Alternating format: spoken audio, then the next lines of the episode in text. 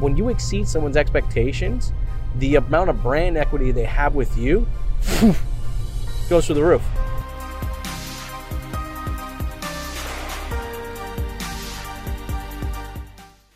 The value in doing business with us needs to exceed the product or service that we offer.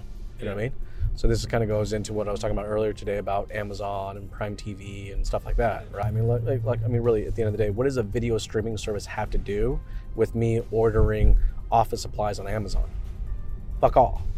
It has nothing to do with whatsoever. I mean, it could be so far from from each of them, right? But it's just that perceived value of, you know, of paying for that service, and that's what's coming with it. Oh, it's like the one dealership I was talking to about the paddle boards, right?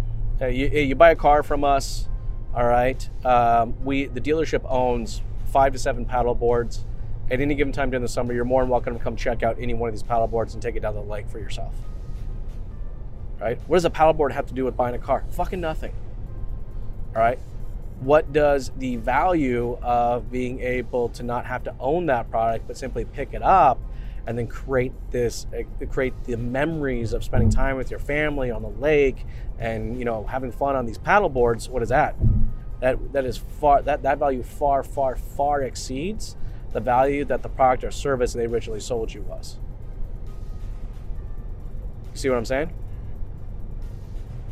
So look there are experiences there's customer care but then there's this other little sweet spot that no one ever seems to talk about. It's no different than those dealerships on you know that Mercedes dealership every Tuesday when you go in to service your vehicle, you know there has somebody there that will do your nails and hair at the dealership. What the fuck does getting your nails done, getting your hair done, have to do with getting an oil change? Nothing. Absolutely nothing. It's something that you could do to save the time. It's either it's a, Well, it, it does create it does create an experience, but the value of that is ex- it, the value is far exceeding what the value of the oil change is. Do you know what I mean?